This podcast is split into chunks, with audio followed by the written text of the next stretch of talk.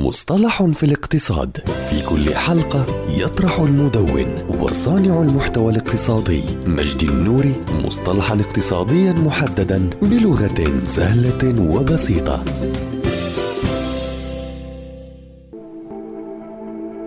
علم النفس المالي. العديد من خيارات الناس وقراراتهم تتعلق بأموالهم وهي التي تأتي نتيجة لتصوراتهم ومعتقداتهم ومواقفهم غير المدروسة بشأن المال. وهنا يبرز علم النفس المالي والذي يهتم بدراسة لماذا نفعل ما نفعله بأموالنا ليكون مجالا واسعا يشمل العوامل المعرفية والاجتماعية والعاطفية والثقافية التي تلعب دورا مهما عندما نتخذ قراراتنا المالية. وببساطة فإن علم النفس المالي يدور حول الجانب الإنساني الإنساني بدلا من الجانب الرقمي في اتخاذ القرارات. وأبرز المؤثرات التي يدرسها علم النفس المالي بشكله الحديث هو تأثرنا بمنشورات التواصل الاجتماعي التي تجعلنا ضحايا للمقارنات الفاشلة.